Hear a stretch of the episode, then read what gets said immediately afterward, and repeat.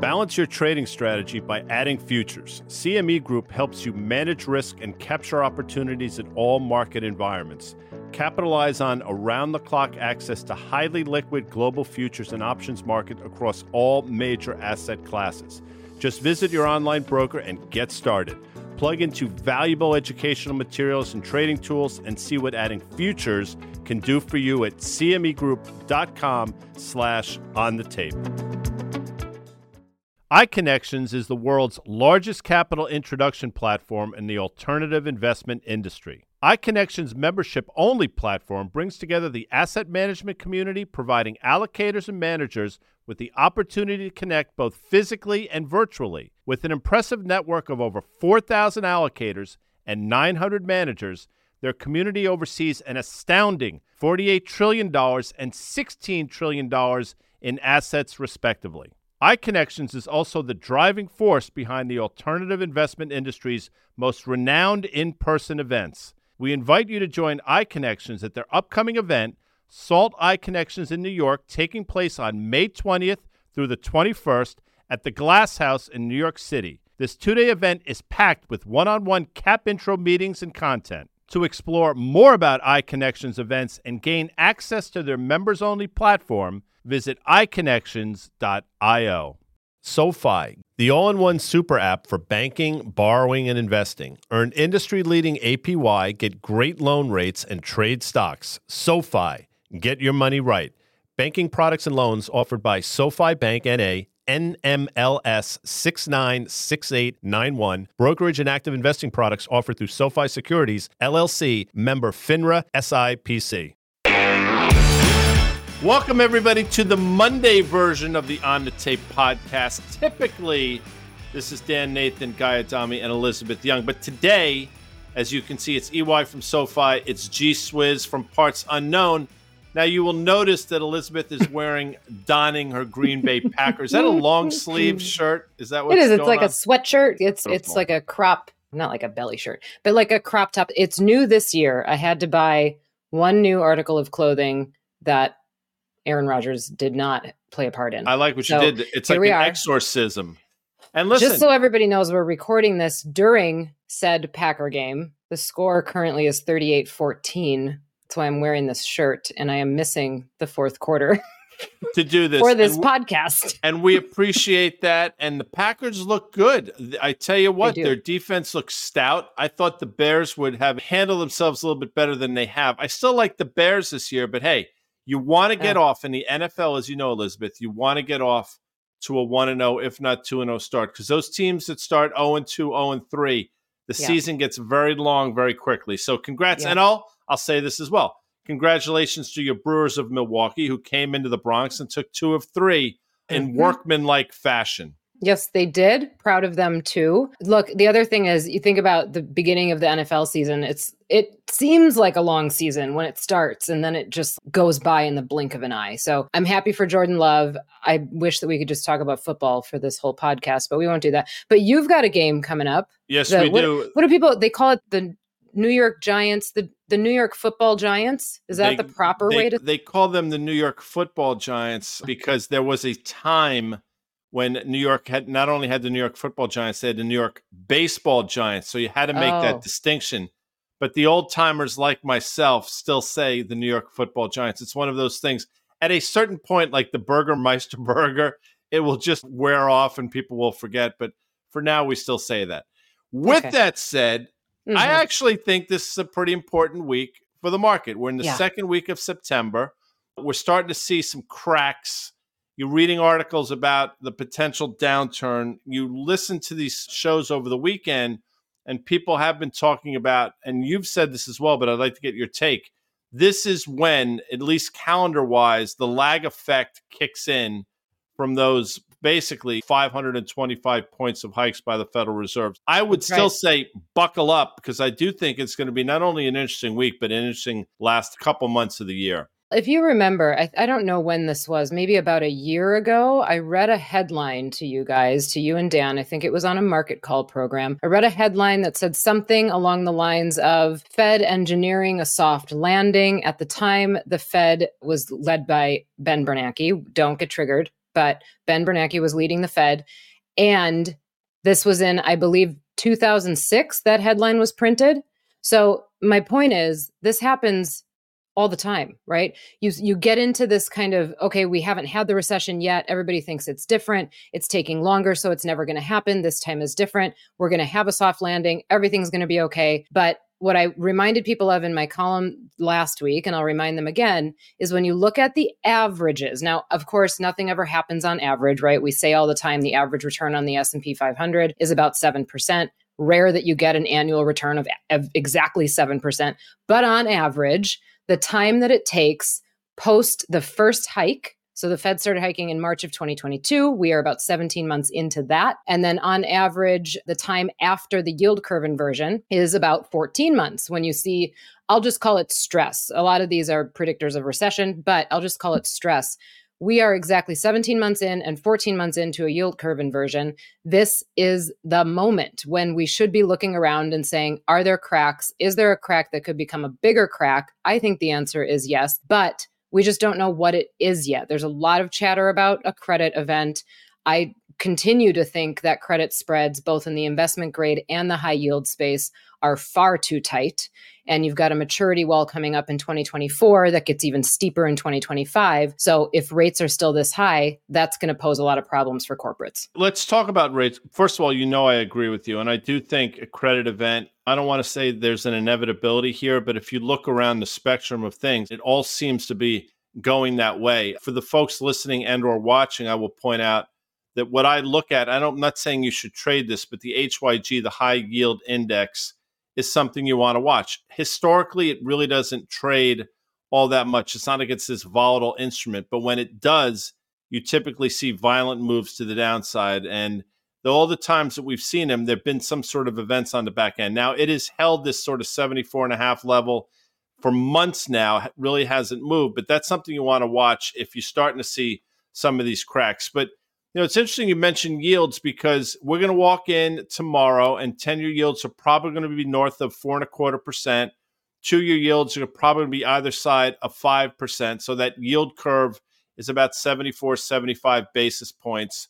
I still think, and I'm curious as to what you think, I still think that 10-year yields are headed higher, and I would say meaningfully higher. When I say meaningfully, somewhere between 4.75% and 5% by the end of the year. Wow. Personally, I don't think that's particularly good for equities. What are your thoughts on the bond market here? I mean, I don't think that would be good for equities. I don't know that I agree entirely with that, because I do still think that if there is a credit event looming, and I think maybe it's worth us just talking about briefly, what are we even talking about by a credit event? Are we talking about a sovereign credit crisis? Are we talking about corporates? I think it's important to maybe define that for the audience. But if a credit event is looming, with the 10-year at these levels, I actually think that the risk of it going lower is probably higher. So we'll see what happens. That doesn't mean that it can't go a little bit higher first. And there's a lot coming up in the next 2 weeks. Obviously, we have CPI this week. We've got a Fed meeting next week. Here's the thing about the Fed meeting next week that could send the 10-year and the 2-year in complete tailspin. I'm not sure which direction, but there's, I think, a 6.8% chance that the market has priced in a hike. What if they hike? What if they surprise us and hike? Yields are going to just, I think yields go off the charts in that scenario, especially if everything else still seems to be humming along okay. So there's a lot of risk, I think, in the next 14 days for data that rolls in and for statements to come out. I do think that you're right. If the 10-year goes higher, if it goes higher really at all, and just each week that it stays this high, it's not good for equities. And that's what we've been seeing in the market really for most of August. So that local peak at the end of July was the end of the whole euphoric growth run. And now we've had what I would consider a much more rational reaction to where yields are, where you've got growth selling off and you've seen other things pick up the slack, but maybe not sell off quite as bad. So I think this is a much more rational market for where yields are. So let's dissect what you just said for a second, because it's really interesting. And I'm not trying to put words in your mouth, or I'm not trying to interpret necessarily, but what you're saying is if there were to be a credit event, which I think and you think as well, yields will go lower. And I think what's going to trigger the credit event are yields going higher. Now, I'm not suggesting I'm right, but yeah. I think these yields continue to move the way they're moving. I think that's going to be the trigger for the credit event. And then we can have a conversation as to what happens if, in fact, that's the order of these things. Because you're right, I would submit if there is some sort of credit event that spooks the market, then you'll see yields snap back lower in this sort of perceived flight to quality. I don't think you should agree with me, but am I looking at it the right way potentially? Yes, and I would absolutely agree with that. So if yields creep higher, I think maybe the part that I would call into question is, do we stay high and creep higher through year end? I don't know that we have that much longer. I don't know that we'll make it that much longer without some kind of event or some kind of thing that happens. And I think because we're all calling for a credit event, we're all looking around the corner for a credit event. Watch, it'll be something else like a tsunami or whatever, something that we completely don't see coming that might cause a credit event, right? But I think the main point of all of this and everybody talking about it is that there's a lot of vulnerability out there for a credit event. And when I think about a credit event, it can be a number of different things. It can start with credit deterioration, right? You might see delinquencies pick up. You might see just the amount of lending slow down. You might see, if you really dug into who's taking loans out and you look at credit card balances, that's a credit deterioration. Then you have something that could be actual credit events or a buildup that creates an event. You've got a bunch of defaults in a huge portion of the economy. So think back to obviously what happened in 2008, 2009. That's absolutely not what I'm calling for here. But what happened there was people defaulting on mortgages that then bled into all of the securities that were dependent on mortgages, right? Which became a credit event. So there's a lot of different things that could happen. I think one of the things that I've wondered to myself, do you remember a company by the name of Countrywide Financial? Mm-hmm. Sure. I've wondered this to myself. We got through March, not unscathed, but we got through it. And there was a pretty clear rally on the other side of that, which is when a lot of bulls started singing, okay, that's it. That was the little hiccup. And now we're going to be clear. I continue to worry, what if one of those regionals, pick a name, was the Countrywide Financial of this particular portion, right? Or even worse, what if it was the Bear Stearns, right? And then we're still waiting for the Lehman. And this is why you can't have this battle cry of victory too early, because it's not over yet. Honestly, it's not over until the Fed starts cutting. It's not over until the yield curve gets back to zero and isn't inverted anymore. So we are not out of this at all. And it's hard for me to see us getting out of it or getting to either of those places without something negative that happens in between. Doesn't mean we won't survive it, but I still think something negative is coming. That re-steepening of the yield curve, it's painful to get there. I mean, we may get there, but along the way of getting from now 75 points inversion to flat, a lot of weird things are going to happen along the way. So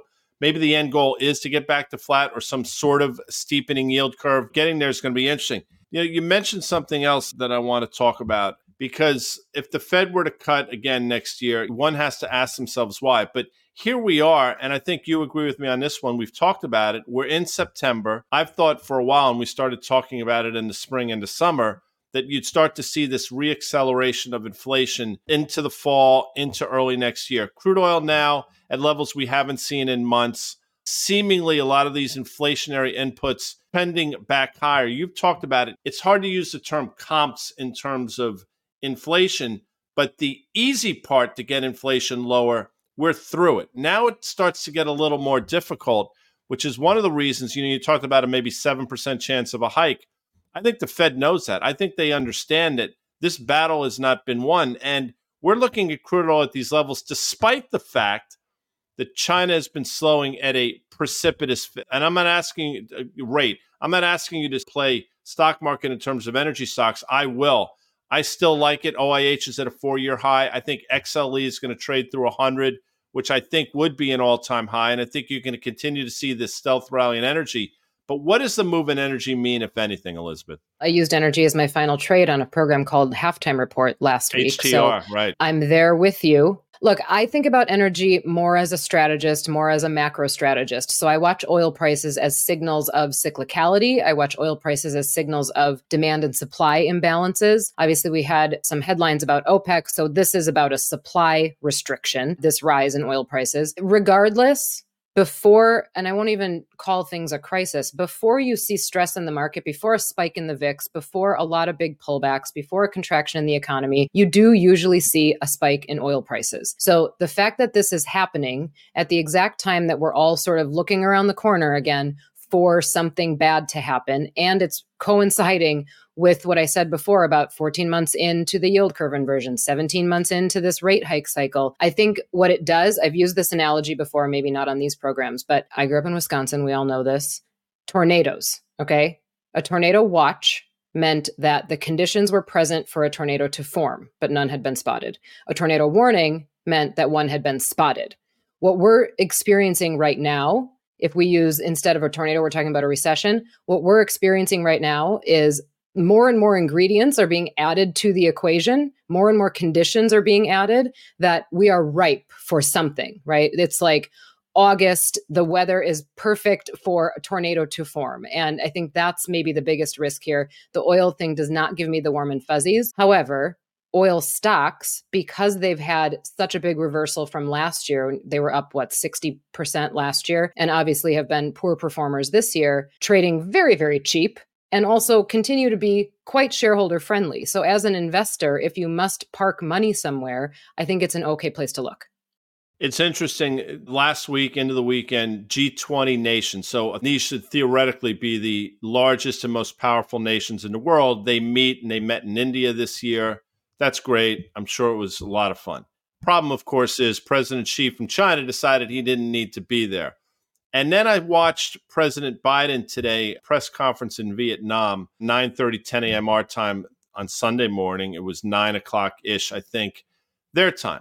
But it was really interesting, some of the comments he made about China. And I think it's going to start getting some play. We need China to be strong. We want China to be strong. We're not going to challenge China. And I'm paraphrasing to a point. But I say that because you have comments out of India. I keep bringing up this China-Taiwan thing. You know, a wounded China becomes a dangerous China in terms of what they could potentially do. And if we've effectively given them the green light to do certain things, and the fact that they don't show up at this G20 meeting, to me, is a huge slap in the face. And I think there's something amiss here. It comes at a time, obviously.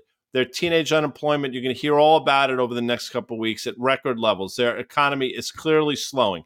They're doing the best they can to stimulate their economy. Their currency is weakening right before our eyes. Blah, blah, blah.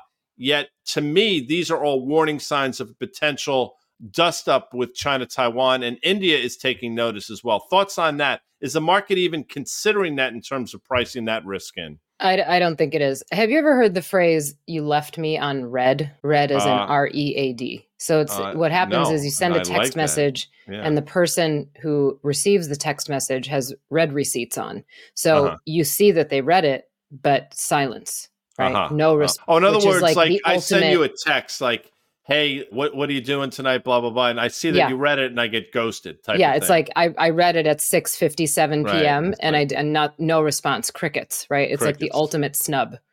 Maybe that's what China did at the G20. It was like the ultimate snub.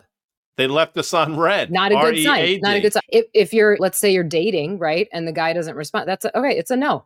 No response is a response. So I think you're right. Something's probably amiss. I don't know what it is. I'm not going to pretend to understand geopolitical relations in Asia, but it doesn't feel good. And the tension's still running hot after what happened with the iPhone stuff a couple of weeks ago, after everything else that's going on, and the fact that we all know it's no secret anymore that China's economy is struggling, the currency is struggling, they've been pulling all the stops to support it, and it's still not working.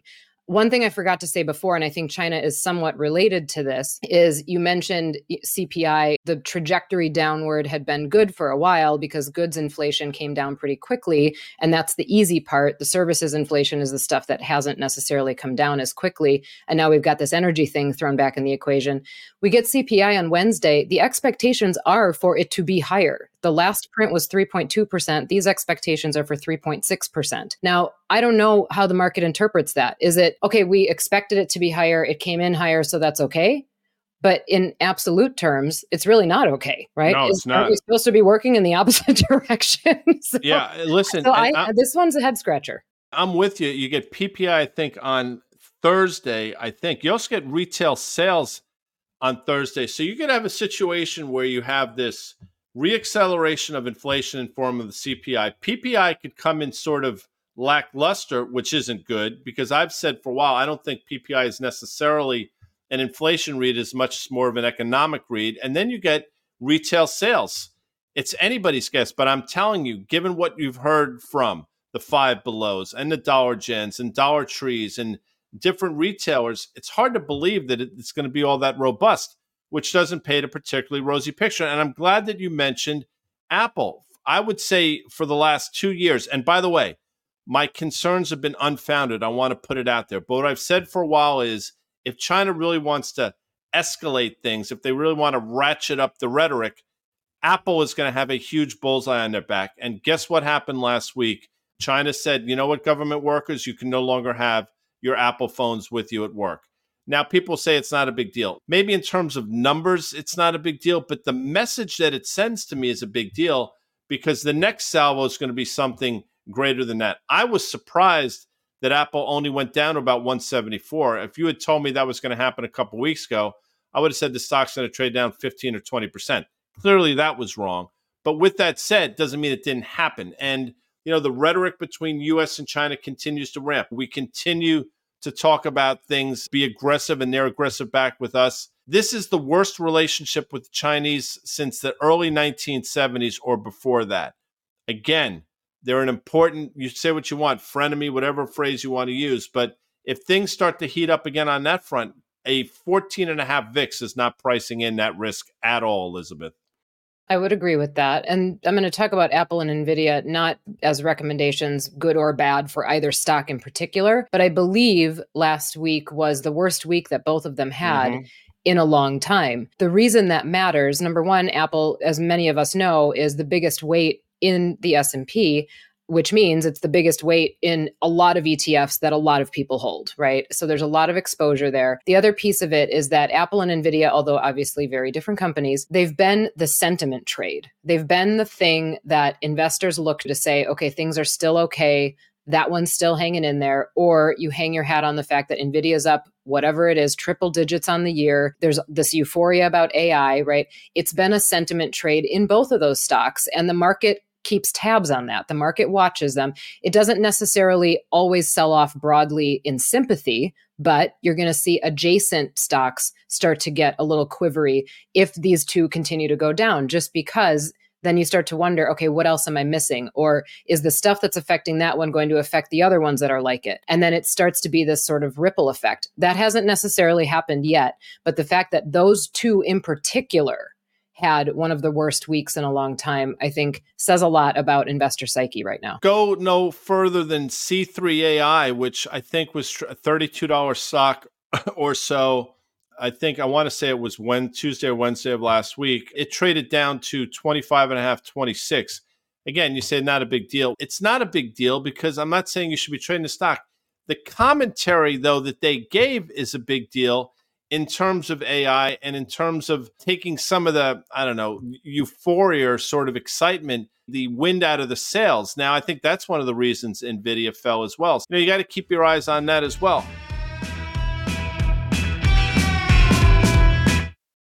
With CME Group's micro-sized futures and options, you can access the same transparency and liquidity of the benchmark contracts with less upfront financial commitment. Diversify your portfolio and manage your exposure with the flexibility of CME Group micro contracts in crypto, metals, FX, energy, and equity indices. Learn more about what adding futures can do for you at cmegroup.com/micros. iConnections is the world's largest capital introduction platform in the alternative investment industry. iConnections' membership-only platform brings together the asset management community, providing allocators and managers with the opportunity to connect both physically and virtually. With an impressive network of over 4,000 allocators and 900 managers, their community oversees an astounding $48 trillion and $16 trillion in assets, respectively. iConnections is also the driving force behind the alternative investment industry's most renowned in-person events. We invite you to join iConnections at their upcoming event, Salt iConnections in New York, taking place on May 20th through the 21st at the Glass House in New York City. This two-day event is packed with one-on-one CAP intro meetings and content. To explore more about iConnections events and gain access to their members-only platform, visit iConnections.io. SoFi, the all-in-one super app for banking, borrowing, and investing. Earn industry-leading APY, get great loan rates, and trade stocks. SoFi, get your money right. Banking products and loans offered by SoFi Bank N.A., NMLS 696891. Brokerage and active investing products offered through SoFi Securities, LLC, member FINRA SIPC.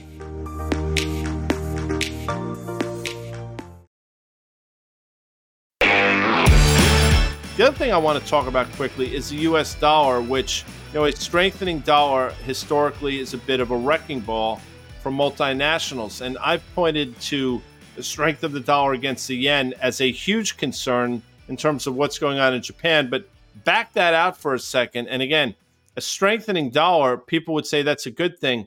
Not necessarily. Usually not a good thing for multinationals, right? And I think we've talked about this before. It was weird when the dollar was weakening, you would have thought it would have been a tailwind for multinationals. It didn't really work that way either. So we'll see how that shakes out in earnings over the next couple quarters. But the strengthening dollar thing, I think, has a lot more to do with the fact that our yields have risen quite a bit over the last month, and capital around the world is looking for a place to go. As we know, currency trades are always in relation to something else. It's not, I know we talk about the Dixie all the time. We talk about the DXY. So it seems like it's just this straightforward, the dollar is worth blah, blah, blah, right?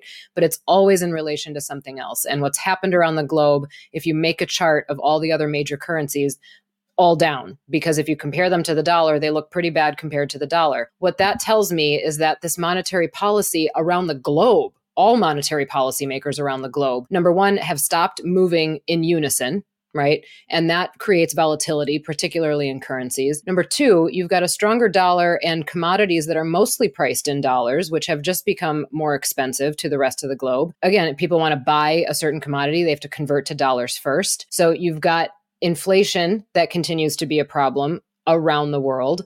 And the strengthening dollar, I think, probably gives U.S. investors comfort that, okay, our currency is strong, everything is still okay here, but you don't want it to get too high because it starts to block us off from other things. It blocks us off from opportunities around the world. And then you've got a GDP drag if exports start to come down. So there's a lot going on there. And the currency volatility, remember back, I don't know what year, name a year in the last five, where crypto was supposed to be the solution to currency volatility. Guess what has become one of the stronger things that I think people are seeing as the solution? Gold. Yep. And there's an indication there too, right? You have to think about what are the fear gauges in markets. The dollar is usually one, gold is another. Both of those up right now, not a great setup.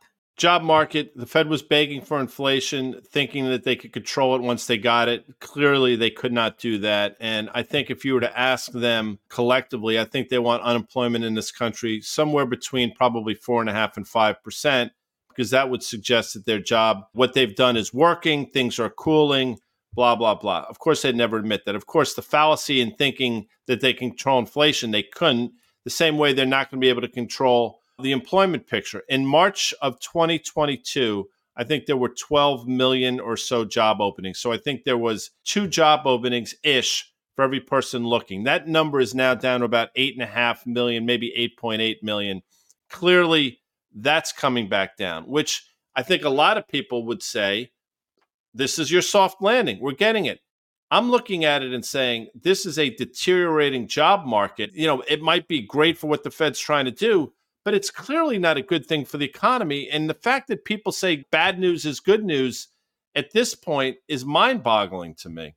There used to be 2 jobs open per unemployed person. Now there's 1.5 jobs open per unemployed person. That's still above the long-term average, still above where we were pre-pandemic and all of that, but it's come down a lot. And a lot of times the way that you can see this, you look at a chart of it, that line spikes up and then has fallen off. Now, I think the Fed can control the labor market in the sense of they're going to get what they want, right? The same way that they're going to get what they want with inflation. Inflation came down. It's just that the shrapnel and the unintended effects of that, or on the contrary, the inability to stop it from falling, right? The inability to stop inflation from coming down because demand gets destroyed. This job opening piece, what if there's an inability to stop the job openings from going away, which then very quickly becomes job cuts, right? First, companies cut the hiring.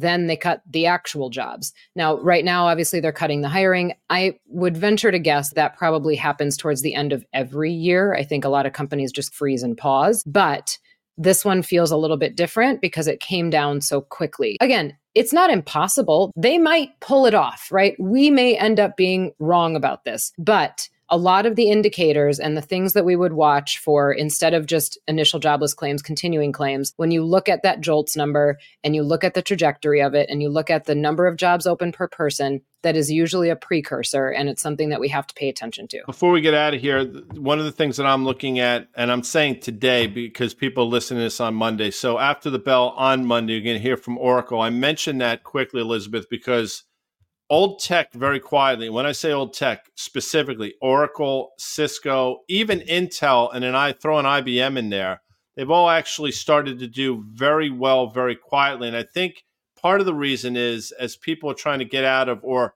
looking to get out of these high valuation, high growth names, they're looking for a place where they actually can make a feasible and compelling case of valuation. And all four of those names that I just mentioned check that box. So Oracle today after the bell, I think, is going to be really interesting. And the other thing today, if you're listening to this or watching, is September 11th. And it's remarkable that now we're 22 years after the fact. I know you can speak to this. In so many ways, it feels like yesterday. Our youngest son was born Friday, September 7th on a Friday. That September 11th was a beautiful Tuesday. I happened to be home because I planned on taking that week off to help with now our three kids, all under 2.5 years old. And it's just an amazing how quickly that time gone by. So 22 years in the blink of an eye, but obviously a solemn day here, especially if you work in our line of work, because chances are you not only knew one or two people, you knew a few people. So I just want, obviously there's the saying, never, I don't think anybody can ever forget that day. So I just wanted to put that out there as well. Yep. You never forget. And every time it happens, I'll say, as living in New York City, I've been there 8 years now. I go down, you see the spotlights, you see the grounds. I walk past the Freedom Tower almost every day that I'm in the city. So you would think that it wears off and it becomes less effective. It doesn't. I still cry every time. Everybody remembers where they were when it happened. I was a college student. I was watching the Today Show in my bedroom, getting ready for class.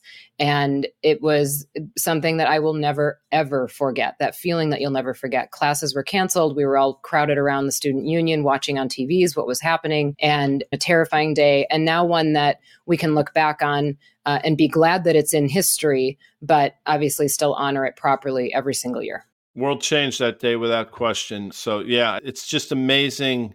Again, 22 years in the blink of an eye, lives were changed. It's important to point it out. And obviously, they do a wonderful job honoring everyone. The New York Stock Exchange, all through Lower Manhattan, you'll see the different things. So I just wanted to bring that up. So Elizabeth, listen, thank you for doing this on a Sunday night and a night where your Packers emerged victorious. Good way to start the season. That happens to be on a day where I think, if I'm not mistaken, your Vikings lost. So the team that you're sort of going to be vying with, they fell, I think, to Tampa Bay. That's going to knock a lot of people out of the knockout pools. That means obviously the Vikings and the Bears lost on the same day. And the Bears lost on the same day. So you're a happy girl, as you should be. Today at noon, Dan and I will be live at the Sirius XM studios on 6th Avenue, noon Eastern, 9 a.m. Pacific. The number to call in, 844-942-7866. Call for a robust conversation. Elizabeth, thank you. Thank you, our viewers and listeners, and we'll see you later. Later. Thanks again to our presenting sponsors, CME Group, iConnections, FactSet, and SoFi. If you like what you heard, make sure you hit follow and leave us a review. It helps other people find the show, and we also want to hear from you. Email us at contact@riskreversal.com. Derivatives are not suitable for all investors and involve the risk of losing more than the amount originally deposited and any profit you might have made. This communication is not a recommendation or offer to buy, sell, or retain any specific investment or service.